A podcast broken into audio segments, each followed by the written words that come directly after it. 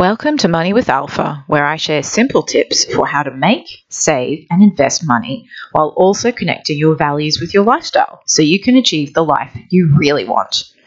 You will also hear interviews from real people as they share the ups and downs of their money journey. After all, we are all on a journey, and what better way to learn about money than to hear what hasn't and has worked? Hi, I hope you're having a lovely day. Today, I wanted to talk about a topic that it comes up quite a lot um, for business owners in particular, but also if you find that your income fluctuates. And um, that's the concept of how to manage your cash flow and all the, the bits of your income and your expenses if you're not entirely sure what your income's going to be every single month. Now, obviously, if you're employed um, and you've got like a steady paycheck, this isn't quite as relevant. Uh, but the concept of how to manage your money is still the same. It's just the way you do it changes. So uh, you've probably heard of the the bucket method or the um, envelope method. It's the same thing, uh, just sort of probably uh, differentiated by technology and um, and and time. So the, the bucket method, if you've ever read Scott Pape's Barefoot Investor, then you'll be familiar with this. And um, I call it the money pie um, because some reason I like the idea of pies, buckets. I always think of like the leaky bucket thing, and somehow I don't. When it comes to money, I don't want a leaky bucket. Uh, but that's just how my brain works. So for me, I like the money pie because it just I don't know seems to suit my my brain better. um, and the cash in the envelope method was like the old fashioned buckets. Like you would get paid and you'd get um you know you get paid cash quite often in the in the old days. And then you'd sort of divvy up the money like the cash on the kitchen table and then you'd put the different amounts in the different envelopes these days, those those bucket or pie slices, as I call them, um, can can go into bank accounts. So you can get bank accounts now, even within your home loan. And I've I've spoken about this on previous podcast episodes as well, where you can have them divvied up. So you can still have it within an offset account, um, but at least it's separately identified so that you know what it's there for. And there's a certain level of discipline um, that helps with that because it's identified and sort of earmarked for certain things. So, just as an example, from a personal finances perspective, on average, and these are just very general percentages, um, you look at about 70% of income that goes towards just living. So that's bills and debt. So if you've got a mortgage or you're paying rent, um, and then any other kind of bill, so your electricity, your phone, insurances, clothes, medicines, glasses, you know, all all of those things uh, will go into that that bucket. And that's obviously the most substantial one because it's, you know, especially nowadays, the cost of, of living is a lot higher. But that's still aimed to be about 70% of income. And then you need to have an emergency fund. Like that's that's a pretty much a, from my perspective a non-negotiable. Um, even if it's small and you can't put much in there, it's better to have something than nothing. And it is literally there for rainy days when something completely you know blows up, or say your your child, one of your children breaks their arm, and you've got medical expenses, or like in our case when we moved into our house, um, the dishwasher broke within about six months. Um, then the pool filter or pump that broke. Uh, we had to get a new one. Uh, and then not that long ago, we had to get a new hot water system, things like that. Uh, you can sort of, if you wanted to, you could have a repairs and maintenance pie or bucket as well if you want. But I just sort of put all that mainly into emergencies because they're things that you can't plan really.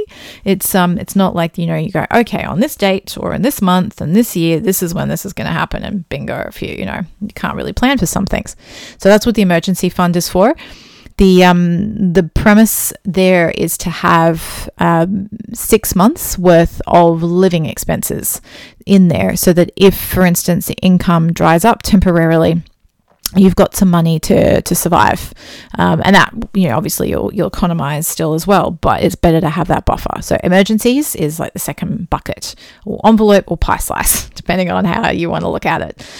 Then the third one would be fun fund again, I've spoken about this too. I find it very important to have a fun fund. That can that can be about ten percent. Um, emergencies also can be about ten percent of of your income. So then we're, we're already up to to ninety percent, just with those three um, buckets.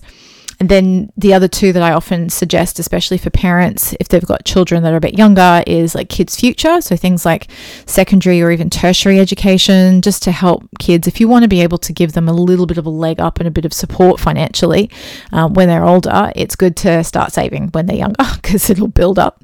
And that's about five percent of of the um, of the pie. And that's another reason why I like pies because it you know there's a there's a circle and there's like one little pie slice of five percent left, and that's investing. Um, now you may be thinking, oh, I have superannuation. That's going to help me for retirement. I'm like, well, yeah, that's that's what it's there for. But there's a limit to how much you can put into your super every year, and it's also not touchable. Um, not that you want to touch your investments much either, but it's just you. In order to build wealth, you need to do a whole lot of stuff in parallel. So having having investments in parallel to everything else is important. So they're they're sort of they're your personal finance buckets or pie slices or envelopes um, that will help you. And because it's percentages as well, you can apply it to whatever your income is that month. I'll get to how that will work um, shortly. Um, because what I'm going to talk about next is if you're a business owner or you've got, or say you're a casual um, employee or a staff member or you are a contractor, self employed, whatever it is that will make your pay um, fluctuate then this this is where it'll it'll start to become even more relevant. So, from a business perspective, um, if you have a business, you're, you're likely to need accounts like you're going to need an operating account for starters because that's where everything goes in and out of. So, all your revenue will go into that that account. Um, expenses, bills, etc., will get paid out of that account. So it's it's the clearing account really. Everything comes in, everything goes out out of that. That's your operating account. Um, then the second account that you need to have is a tax account um, because a lot of tax is paid sort of after the fact. You need to make sure you're prepared for it. Um, of course, the, the tax office will ask for um, pay as you go or PAYG installments and they'll base that either on a percentage of your previous tax return your taxable income or you can you can vary it if you want to. So just for an example your revenue is growing year on year.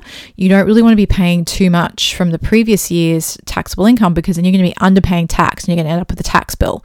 Now either you can be disciplined enough to put that extra aside into this tax account which is what i'm saying i'm suggesting um, or you can then make sure that your PAYG installments are correct. And that way you put you give it to the tax office and they kind of hold it there for you. But regardless, um, figuring out how that works, you should have just on the on the on the assumption that you don't pay any PAYG installments, you'd need to have at least 35% of your revenue going into that tax account.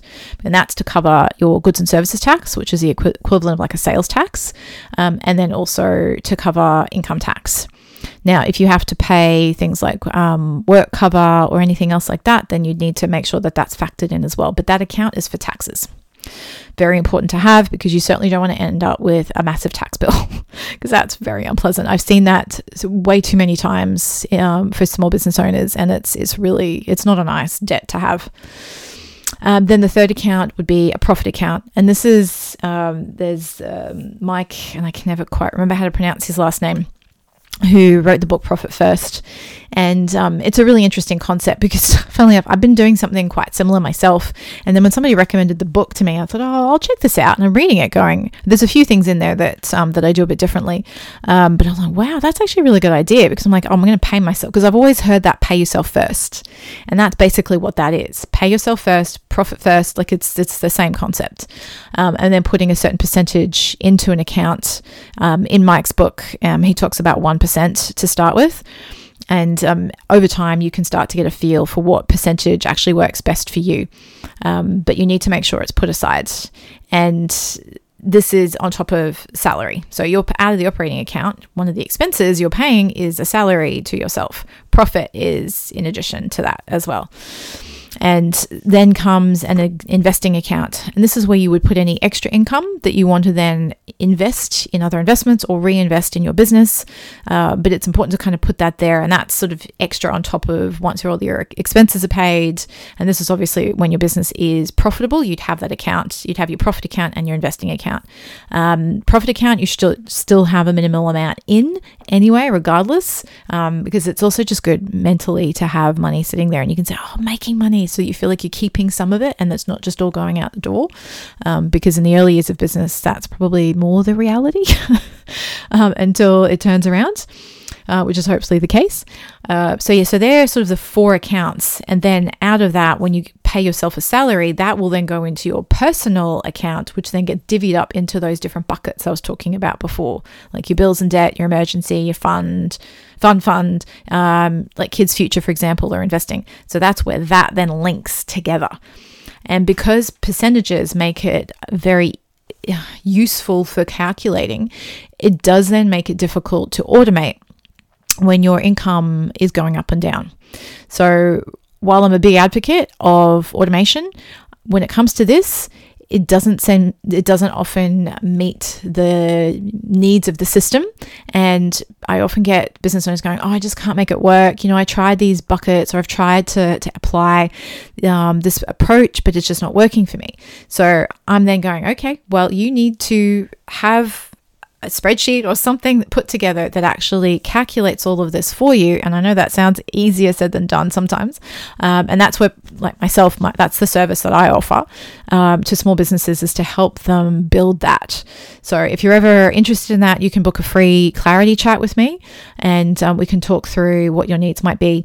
Um, but it's basically setting up what your business cash flow looks like, what your personal cash flow looks like, and then how to link the two, and then how to figure out or calculate on a monthly basis what your percentages will be. And then you can just plug in what your income is for the month, and then you come out with what the amount is based on those percentages and then you schedule some time in your calendar to actually then manually transfer money into your various um, bucket accounts. That way it gets done. Um, it is difficult to automate that. Um, so there is a little bit of manual work, but you can set it up to be as simple and the calculation side of it at least as automated as possible. But the physical transferring, you or a staff member will have to do that um, just to make sure that the system runs. And then you can run reports on those and you can use your accounting system to help you as well. Um, so it's it is possible, but it does take a little bit of upfront setup, and it does take a bit of planning and financial projecting, so that you can kind of go, okay, well, here's what I'm going to use. Say you can use your previous financial year income to put in there. You can build out like bottom up build, if that makes sense. So you build out what all of your expenses are so that you can see what they look like on a monthly basis because there'll be spikes. You know, I, I have huge spikes in March and June in my business, and then another spike again in September. And that's usually when all of my like annual things come due. So a mastermind group that I'm in, then comes, you know, annual insurance costs, and then my website I pay on an annual basis. So these are spikes that I then plan for excuse me, so it makes it a bit easier to manage the ebbs and flows. So, anyway, I hope you found that helpful. Uh, like I said, if you want to have a chat about this and how to apply it to your own life and you want some help, um, feel free to send me an email to alpha at money madesimple.com.au and um, we can set up a free clarity chat and um, see what works for you. Enjoy the rest of your day.